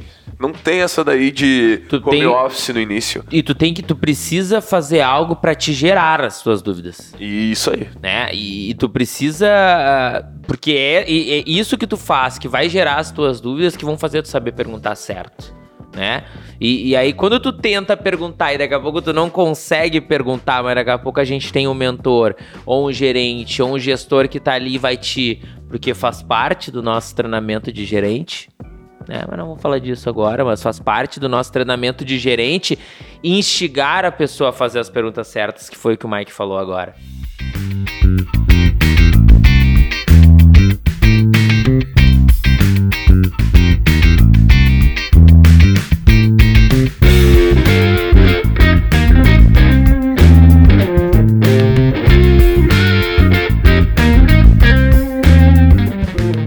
Não ter medo de errar. Não ter medo de errar. Então a quinta atitude que um corretor iniciante precisa ter é não ter medo de Essa errar. é muito boa. Agora eu vou Por falar bastante. Porque, cara, vai errar. E quando errar, tudo bem. A gente tava lá na 2 e o Dudu já tava falando dessa. Conta aí, Dudu. Fala pra nós. Abre, abre teu coração. Então, ah, pô, errar eu acho que tu vai errar, cara. Tu pode ser perfeito, tu vai errar. tu vai errar. Não adianta, tu vai errar. E bota na tua cabeça que tu vai errar. E pronto. tudo bem. E tudo bem. Segue. O mais importante é tu saber como contornar a situação. Tu sabe que tu errou? Ok, agora a gente volta à pergunta certa. Como que eu vou resolver isso? É a primeira frase do nosso crachá, né? Vira o crachá aí. Qual que é a primeira? Lê aí pra nós. Foco na solução e não no problema. Pronto. Errou, cara, resolve. Simples assim. Tem que errar rápido. Não, isso é básico, tá? A, a, pra te aprender, tu tem que arriscar. Então tu tem que errar rápido, consertar rápido, pra acertar rápido, cara. Não adianta nada, ah, eu tô com medo, será que eu vou acertar? Será que eu vou errar? Eu tô com medo de errar, cara. Erra rápido, então não fica travado no teu erro. Erra, testa, não deu certo, volta. E pode ter certeza que tu vai te surpreender, porque às vezes tu vai ter certeza que tu vai errar e tu vai acertar. Então, mete bala, parceiro. Mete E, bala. sem, e sem medo de errar, né? Que essa é, o, é, é, o- é a grande chave da nossa, da nossa situação. Porque eu já vi muitas, muitas coisas acontecerem nesse sentido num treinamento. Né? Ou quando a gente está numa convenção de uma construtora que eles estão passando um lançamento, ou que eles estão passando condições, o corretor, ele geralmente corretor novo, ele tem muitas dúvidas e ele acaba se travando de medo de fazer uma pergunta errada e de errar aquilo ali que ele tá falando, ou medo de virar piada dos outros. Então o corretor ele se trava, ele fica segurando pra ele mesmo a situação, É que o Júlio. por a medo gente de errar. foi. Culturalmente, a gente foi forçado, né? A guardar, a não errar. No colégio, tu errava, tu era motivo de chacota, né? Muitas vezes, dependendo da instituição que essa pessoa trabalhou, não pode ter erro, né? Eles são muito resistentes ao erro. Então, cara. Mas são os erros que moldam o bom profissional, né? Exa- Não tem como tu chegar no topo, tu ter um sucesso sem tu errar, cara. Não tem. Nem que o teu pai seja um milionário, um bilionário, tu vai cometer erros. Ele cometeu pra chegar lá. Ele cometeu erros pra chegar lá. Muitos, muitos, muitos. Então vai acontecer. O erro ele faz parte da, da trajetória. Vamos pensar num- numa criança andando de bicicleta. Cara, quando ela vai aprender a andar de bicicleta, ela começa aprendendo a andar de bicicleta numa bicicleta pequena. Uma bicicleta não muito cara, porque vai cair, né? Ela começa a andar de bicicleta numa bicicleta com rodinhas. Aí no momento que ela se sente segura o suficiente, tira as rodinhas, Tira uma, tira uma, tira outra. Ela vai cair uma, duas vezes, vai ralar um joelho, vai ralar um cotovelo, vai levantar, vai ir de novo, vai de novo e depois aprendeu a andar de bicicleta e tá andando. Daí Ela vai comprar uma bicicleta maior, ela vai andar mais rápido, ela vai descer lomba. E é assim, cara. Começou a andar de bicicleta e nunca mais desaprende. E no final das contas, ela tá andando de bicicleta. Exato. Bom, você sabe que eu não caí na bicicleta na primeira vez, deixa eu dizer pra vocês. Meu pai tinha uma lombinha assim no pátio de casa, meu pai tirou as rodinhas e falou assim: agora tu vai andar. Eu enchi, enchi, enchi o saco dele pra tirar as rodinhas. Ele falou assim: agora eu vou tirar as rodinhas, tu vai andar. Cara, ele me largou naquela lomba assim, aí eu. Pá, cara, eu bati no portão na frente de casa na velocidade que eu desci a lombinha assim, ó, pum! Aí errei, né? Não caí pro lado, mas bati no portão lá na frente. É isso aí, meu. É isso aí, aprendeu. Mas sabe qual foi o meu erro? O meu erro foi ter dito pra ele tirar as rodinhas, eu não tava pronto. Cara, e essa é uma coisa interessante, né? Tava trocando essa ideia hoje com um amigo meu. Que às vezes a gente acha que não tá pronto, né? Por quê? Porque a gente não quer errar. né? O cara que tá pronto, não, quando eu tô pronto, quer dizer que eu não vou cometer erros. Então, cara, não existe tu tá pronto. Já tá aí o primeiro erro, né? Já tá aí o O primeiro primeiro erro. erro é tu achar que tu não vai cometer um erro. Esse é o teu Exatamente. primeiro erro. Não existe tu tá pronto. Cara, é água no pescoço e às vezes ela vai estar quase batendo no teu nariz e tu dá um pulinho pra respirar e volta, parceiro. E volta, não tem. A realidade é que nunca tá pronto, né? Nunca. Nunca tá Nunca. pronto. A gente falou mais disso antes ali em relação aos vídeos, em postar e tal. Nunca tá pronto. Não, nu- nunca tá no momento, nunca tá naquele. Ah, muitas vezes a gente fala assim, vamos esperar o momento certo. Esse momento certo, ele nunca chega. Ele não cara. existe, Ele não chega cara. pra Não ninguém, existe, cara. não A existe. gente faz o momento, É. mas o momento certo ele nunca chega. Cara. Ah, o momento certo é quando as contas estão em dia. Né? Quando a tua vida na, na familiar está maravilhosa, quando o teu trabalho tá bom, quando tudo pra ti dá certo, quando a saúde tá estável. E não existe esse Cara, momento não certo. existe, esse não momento existe. certo não o existe. atleta em alta performance, ele sempre chega pra disputar, ele chega cansado. Cara, quem tá atuando em alta performance não tá todo equilibrado. Tá tendo alguma lesão, tem alguma lesão, ele vai igual. Então, assim, o momento certo ele nunca vai estar ali. Né? O momento certo é o agora, quando tu consegue aplicar, vai lá e aplica. Não tem ruim, não tem, não tem mistério. É chegar lá e aplicar. Né? O... Eu tava vendo um podcast esses dias que eles traziam um negócio bem interessante, né? Que são os micro... A vida é um composto de. É, é um... é, são juros compostos. Tá? São Boa, pequenas gostei, vai. decisões que tu, vai, que tu vai colocando. São pequenos acertos, entendeu? São os pequenos acertos que tu vai aprendendo e vai chegando. Não é uma sacada que tu vai ter e que vai fazer a coisa acontecer, não, irmão. É fruto de erro e acerto. Erro e acerto. E aos pouquinhos tu vai chegar lá no teu milhão e coisa do tipo, né? E tu sabe o que eu percebi essa semana? Que a gente nunca chega pronto para um fechamento. Caramba, cara! Cara, hoje eu aprendi uma coisa nova no fechamento. E a gente se prepara, né? A gente se E a prepara gente se prepara, caralho. a gente monta, a gente. Condição, pastinha, o que eu vou falar, vai ser isso, vai ser aquilo, vai ser aquilo outro. Pai, se o cara me responder isso, eu vou falar aquilo e. Chega na hora, irmão. É tudo. O cliente é uma incógnita, né? Porque ele chega e ele é completamente diferente. Então tudo aquilo que tu tinha planejado caiu por terra. E tem que cuidar pra não ter uma atitude vexatória, né? Vocês gostaram do vexatório? Bah, muito boa. Isso que eu nem meti o longevo. Mas Então, sim, cara. é sim, isso aí, não cara. E às vezes a gente se prepara pra algo e às vezes eles nos surpreende positivamente e às vezes ele nos surpreende negativamente, né? E faz parte. E faz parte. Não, não, não tem como a gente fazer algo. E, e, e aí que tá. Cada vez que a gente vai entrando nesses fechamentos, uns mais fáceis, outros mais difíceis, né? Uns a gente erra, outros a gente acerta. No que a gente errou, a gente aprendeu com o nosso erro. E é isso que é o essencial. Né? É tu saber que tu pode errar e saber que se tu errar, tu tem que aprender com o teu erro. É né? isso aí. é bem É. clichê. A gente usa, escuta pra caramba isso. Porque se tu não aprender, tu vai errar de novo. Porque tu vai errar de novo. E é a mais pura verdade. É. Tu vai errar, tu vai errar, tu vai errar. E enquanto tu não aprender com o teu erro, o teu erro vai persistir. Eu acho que, que é legal.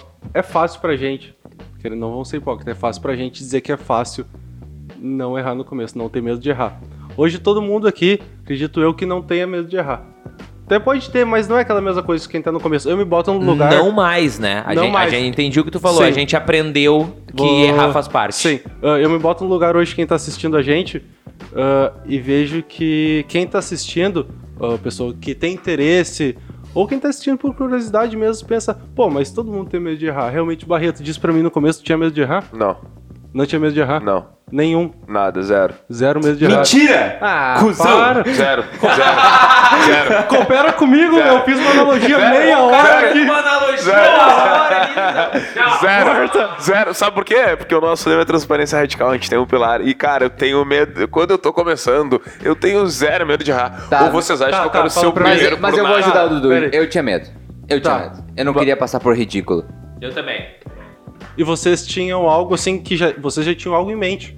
Vocês já tinham algo na cabeça de vocês que lembrava, remetia a uma mensagem do passado que fez vocês passar por isso. Vocês erraram e alguém zombou de vocês, vocês Sim, errado. bullying. Sofria Ah, bullying na nossa, escola. na bullying. escola, Barreto, né? passou por isso, Barreto? Sofria bullying pra E eu vou te caralho. dizer assim, ó, eu era de uma galerinha da escola que meio que era do fundão, assim, vamos, né? Tu era o cara que fazia o bullying, Eu era então. o cara do fundão. Bah, nunca fui do bullying, assim, mas eu era o cara do fundão, eu era o cara da Sei. bagunça. Eu era o cara do fundão também. Então, pra mim, pra mim, falar uma besteira ou errar em alguma coisa na escola, cara, pra mim era pesadaço.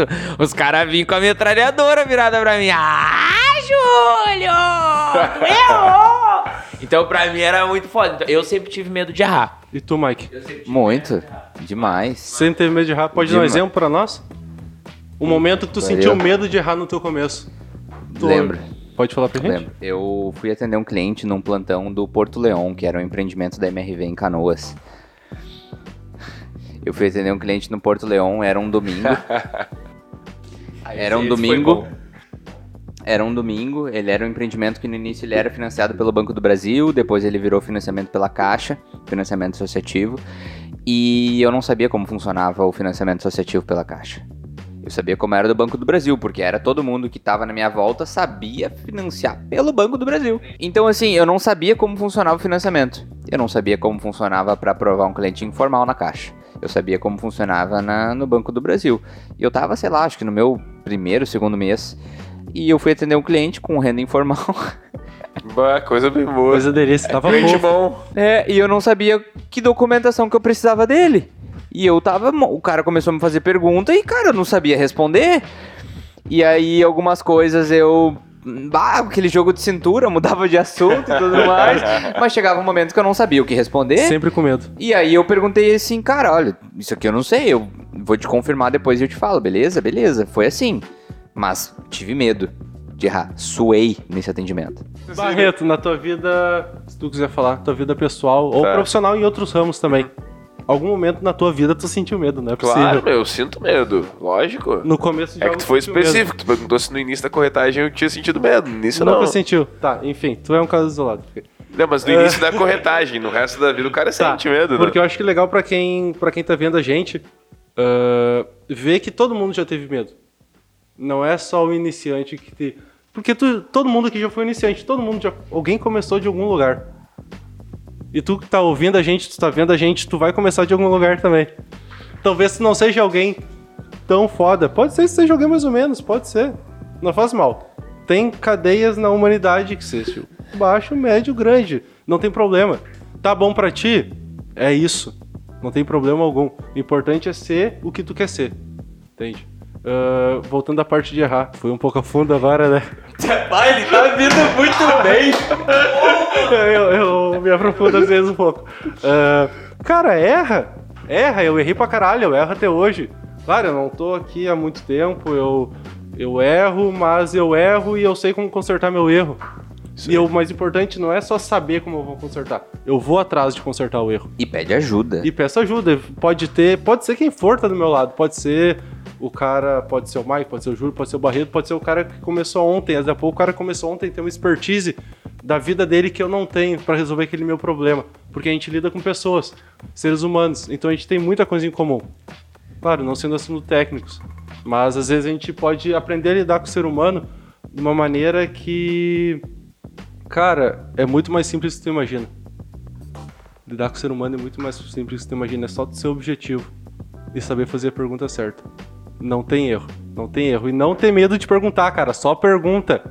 E erra. Se for precisar errar, erra. Erra, cara. Tu vai errar uma vez, duas vezes, dez vezes, trezentas vezes. Depois tu vai ter 600 de acerto. O importante é tu errar pra te aprender a acertar. É isso aí, meu.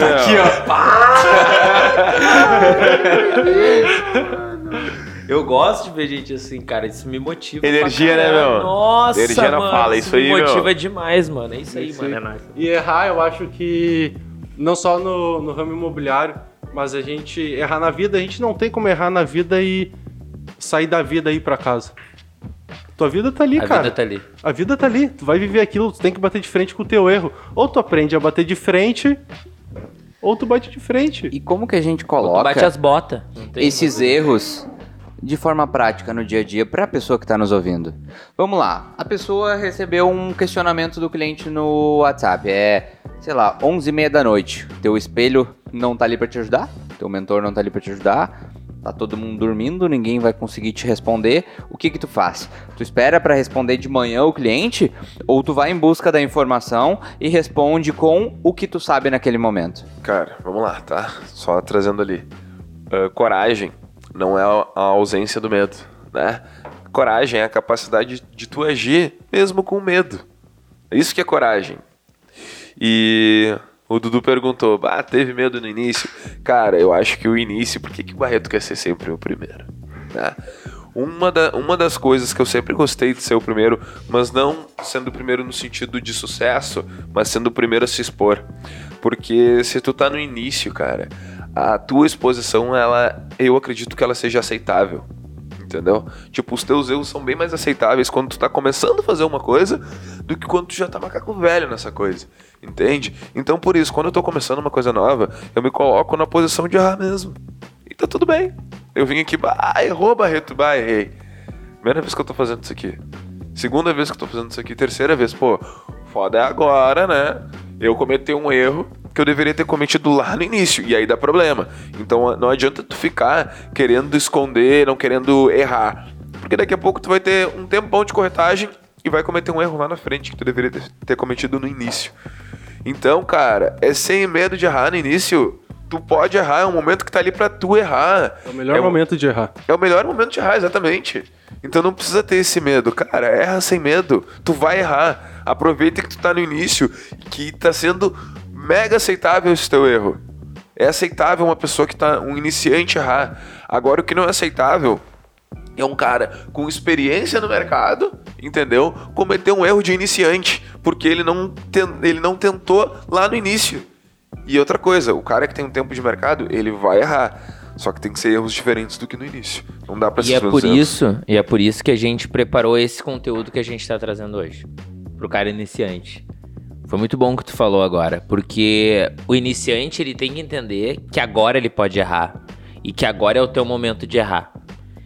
Ah, tu vai errar lá na frente, que nem diz o Barreto? Claro, todo mundo erra. Errar é, é, é do ser humano. Agora, ah, tu tem que aproveitar o, o melhor, o melhor momento, a melhor oportunidade que tu tem pra errar é no teu início. Né? Porque o erro de hoje vai moldar, vai moldar o excelente profissional que tu vai ser lá na frente. Exatamente. é. Então, veio, eu só queria confirmar Tu o que o vai aprender, né? Tu vai aprender, aprender, com o teu vai aprender, cara. A parte mais É isso importante. aí. E no fim, não respondi o que o Mike perguntou. Tô acostumado já. Que vale a resenha. vou começar fazendo com o Mike no podcast que nem ele faz comigo. Ele vai perguntar uma coisa pra mim, eu vou voltar pra ele com outra pergunta. Olha só. Pro corretor iniciante que tá nos ouvindo, um cliente te pediu uma simulação. 11 horas da noite, ninguém vai te responder, faz a simulação. Mesmo que tu acha que, putz, pá, talvez não, não tá daquele jeito, mas faz e manda pro cliente. Tá? No outro dia de manhã, chega cedinho no escritório, pede ajuda pro teu mentor, pede ajuda pra pessoa do teu lado, diz: "Ô, como é que tá isso aqui? Tá certo?" Me ajuda. O que eu falo para esse cliente? Como que eu corrijo essa simulação? Lembra? Perguntas de como ou o que. E aí tu resolve. Ponto. Simples assim, mas tu não deixou teu cliente esperando. Tu não deixou ele no vácuo. E aí no outro dia, esse cara vai chamar um outro corretor que vai responder ele na hora. Então faz. Isso tu errou ali, beleza.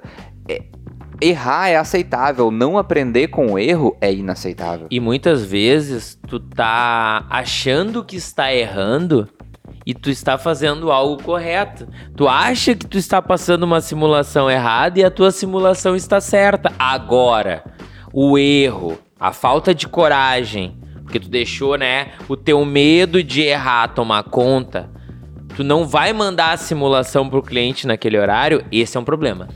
O medo de errar. Certo. O medo de errar, se ele tomar conta e não deixar tu mandar a simulação que nem o Mike falou pro cliente, é aí que tá o problema. Tu não pode deixar o teu cliente sem resposta. Estou dizendo pra falar errado ou falar não. Faz o que tu sabe, o que tu acredita. Entendeu? Se tu errar, hoje tu tá no momento que tu pode errar corretor iniciante. O que não pode é um corretor nego velho, que nem a gente chama, né? Cometer um erro de simulação e não mandar pro cara. A sexta atitude que um corretor iniciante precisa ter é não inventar moda. Boa! Não inventar moda. Não, Não tenta. inventa re- a roda. É, não reinventa a roda. Cara, faz a roda rodar. Simples assim. Aliás, a roda já está rodando. Essa- esse é o último? Só né? empurra ela. É só empurrar a roda. Esse é o último? Esse é o penúltimo. Esse é o penúltimo? Esse é o penúltimo. Então, olha só que interessante, né? o Essa último, parte- o último vocês vão se surpreender. O último vai matar pau. O último vai. O O último vai, matar, vai, vai. matar, né? O último não vai Isso ser o aí. primeiro. E essa vai ter uma homenagem especial. E esse último E foi e- e olha homenagem um foda. cara aí. Agora a gente tá aqui, né? Não inventa a roda. E a gente começou falando do espelho. Cara, o espelho ele já passou, segue o passo a passo. Segue o caminho. É GPS, irmão. Já tá pronto. É só jogar. Não, e assim, ó, quando a gente fala não inventar moda, não é não inventar moda, tipo, não cria algo novo. Ou algo moderno, ou algo que vai melhorar. Não, não é isso que a gente tá falando. É não inventar moda. É, é fazer o É- básico. É fazer o que tem que ser feito, fazer o básico. Feijão com arroz, Entendeu? Olha, tu tem que falar com o cliente de uma forma amigável, de uma forma tranquila, de uma forma não sei o quê. Agora, a forma que tu vai falar, o jeito, é de cada corretor. Cada pessoa tem o seu. Mas existe uma base. Existe uma base a ser seguida, um modelo a ser seguido de atendimento, uma fórmula. Por exemplo, existe a receita do bolo. Ah, porra, eu queria entrar na receita do bolo. Existe a receita do bolo. A receita do bolo tá ali. Agora, se tu vai largar confete em cima do bolo no final, aí é um problema teu, irmão.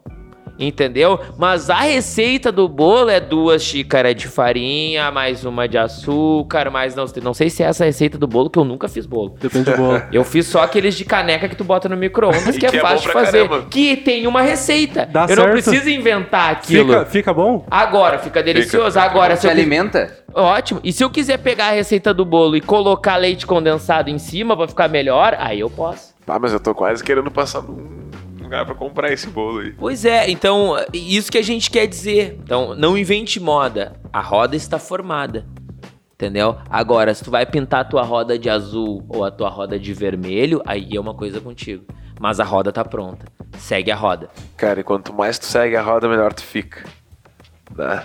Melhor tu fica ali na receitinha de bolo e parece que no primeiro tu usou, ah, ela saiu meio que arranhando, tá. Na segunda ela saiu um pouquinho melhor. Na terceira um pouquinho melhor, irmão. Na vigésima, tu tá dando um show. E, e parece que a tua cabeça. Bom, vamos lá, né? A gente tem uma receita de bolo pra fechamento, por exemplo. E esses dias eu me liguei, eu pensei assim, ah, mas meu, eu acho que eu não sigo o, o passo a passo do fechamento. né? Antes eu seguia, agora eu não sigo mais. Daí eu parei pra ver o fechamento. E cara, eu sigo. Só que eu já não tava mais me ligando que eu seguia o passo a passo, porque ele já tá dentro. Foi no como dia, eu aprendi. No dia que a gente fez o treinamento de fechamento ali do. que a gente fez. Eu tava olhando o fechamento e eu dizia, eu pensava assim, "Bah, como é que eu vou fazer se eu não faço isso? Assim, bah, o Mike tá ali e tal, vai falar do treinamento, fechamento. Aí tinha o fechamento com o Barreto, que eu participei do fechamento do Barreto. Ah, como é que eu vou participar do fechamento do Barreto se eles têm nada? Aí quando o Mike começou a falar do treinamento do fechamento, assim, ah, mano, rapor? Ah, rapor nasceu comigo, meu companheiro. Eu que inventei. Rapor tá do meu lado. É Rapor Júlio. E aí que tá, eu faço rapor sem perceber que eu tô fazendo rapor. Porque é a intuitivo gente, A gente faz o barodarf ali do treinamento sem saber que eu tô fazendo É barodarf, aí. mas o passo a passo tá feito da minha forma, do meu jeito. E sem perceber, eu tava fazendo o que tinha que ser feito. Então, aí isso comprova o que a gente tá falando. Barreto, eu, eu cheguei e pensei assim, ó, "Bom, cara, eu acho que meu fechamento é diferente. Quando eu comecei a pensar assim, não, a roda é a mesma. A questão é que eu sou mais carismático, por exemplo, que daqui a pouco o Mike. Entendeu? Ou daqui a pouco eu faço o cliente rir mais que o Eduardo, por exemplo. Então é a minha forma de colocar o meu Barodarf. É isso aí. Mas o Barodarf tá ali com a gente o tempo todo. Entendeu? Então a roda tá formada. Mas a minha roda eu pinto de rosa, eu pinto de azul, eu pinto de amarelo. Mas a roda tá pronta. É só seguir. É só seguir, cara. É só seguir. Mas já não, não tem por que inventar. É. Cara, o bolo. Beleza, tu vai fazer um bolo. Ele no início vai ficar abatumado, ele vai, não vai ficar gostoso. Mas, cara, tu vai comer, vai te alimentar, vai matar tua fome. Depois o bolo já vai ficar mais gostoso, tu vai acertar o timing, tu vai acertar a quantidade de fermento que tu coloca, vai Tempo do forno. o tempo do forno vai ficar melhor. Aí, putz, hoje eu quero comer um bolo salgado. Pô, amanhã eu quero comer um bolo doce. Vai mudando o tempero, vai mudando o recheio e o bolo vai ficando cada vez melhor. E cada vez tu consegue fazer mais bolo numa quantidade menor de tempo. E cada vez tu consegue aproveitar melhor os ingredientes. Tu não precisa mais de, putz, meio saco de açúcar para fazer três bolos. Tu com meio saco de açúcar, tu faz cinco, tu faz seis. O que, que é isso? Pô, tô melhorando minha conversão, tô aproveitando melhor o lead, tô captando o cliente melhor, acertei a mão da captação.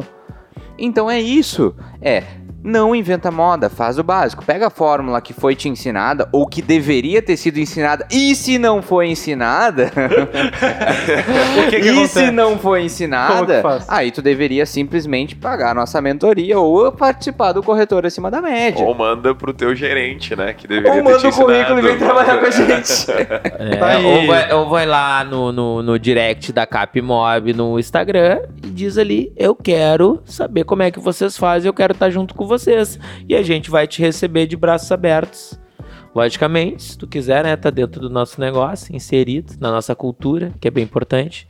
Então, o convite tá feito aí a todos vocês que estão afim.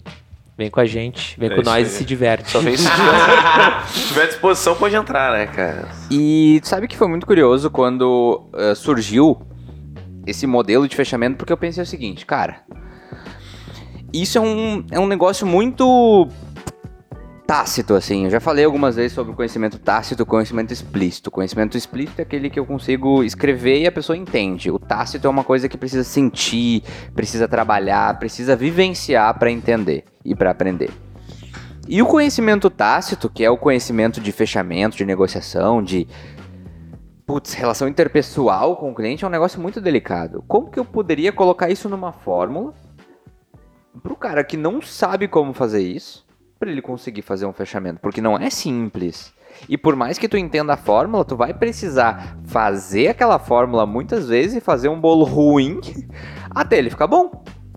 Mas isso fica mais fácil de conseguir cozinhar cada vez melhor, tá? Então, o, o Barodarf, que é o nosso modelo de fechamento aqui, ele surgiu basicamente de, putz, como é que eu faço o que eu já... Como é que eu coloco em palavras numa fórmula aquilo que eu já faço, mas de uma forma metódica para quem tá... É, uma forma didática para quem vai ver isso ali vai conseguir executar aquilo. E vai conseguir ter resultado. Porque, porra, fazer um fechamento é um negócio complexo. E é a parte, pra mim, é a parte mais importante do E é mais processo. gostosa. E é a mais É gostosa. É a mais gostosa. É onde tu vê acontecer de verdade. Se tu faz o checklist de preparação pro fechamento, se tu faz o Barodarf, pô, tá fechada a venda. Cara, Se não, não fechar segue. é porque o cliente não Segue. quer comprar. E com o Barodarf não é tão complexo, né? Não. É só tu seguir, tem um passo a passo, segue o passo a passo, cara. É tu que comanda, tu é o DJ, é tu que vai escolher a música. Ah, não sei o que que é o Barodarf, o que, que esses caras estão falando, porra. Tá perdendo tempo, Ah, tá dando perdendo mole. venda, Perdendo- tá dando mole. Manda Per- esses clientes pra mim aí que. Tá dando mole, meu tá cupincha. perdendo dinheiro, tá perdendo aquela É. viagem de final de ano que tu queria, tá perdendo aquela realização do sonho que tu queria. Tá esperando o quê? É isso aí. E tem tempo, né? Agora chegando no final do ano, dá pra fazer muito dinheiro, dá pra. E vamos lá. E Pagar o? Natal. A gente tem que entrar no sétimo, né? Opa! Qual que é a sétima atitude que um corretor iniciante precisa ter para conseguir vender, para conseguir ter resultado? Qual que é a sétima atitude, Júlio? É fazer porque tem que fazer. Acabou, cara. A Ponto. sétima é tem que fazer porque tem que fazer e acabou. Assinado Lucas Armando. Lucas Armando, vulgo, vulgo Zorb. Pronto, Essa acabou. é pra ti, Zorb. É verdade, cara. Então, assim, ó. Nós citamos seis pontos muito importantes, tá? Não que o sétimo não seja, mas o sétimo a gente deixou aqui pra destacar que todos os outros foram e são importantes, né? Então, cara, a missão tá dada, né? A missão tá dada. A gente tem que cumprir, mano. Entendeu? A missão tá dada e a gente tem que cumprir. É dessa forma que tem que fazer, é dessa forma que eu vou fazer que foi o que a gente falou na outro no 6, foi o que a gente falou um pouco no 5. Então, não tem segredo, não tem uma fórmula mágica, é fazer. Né? Existe um modelo que está sendo seguido, existe um modelo que está funcionando, com toda a certeza do mundo. Né? Nós temos várias provas sociais para quem quiser ver. Tá funcionando, o modelo funciona. Então, corretor que está chegando agora, tô falando para ti na câmera diretamente. Corretor que está chegando agora, corretor que está ouvindo o podcast.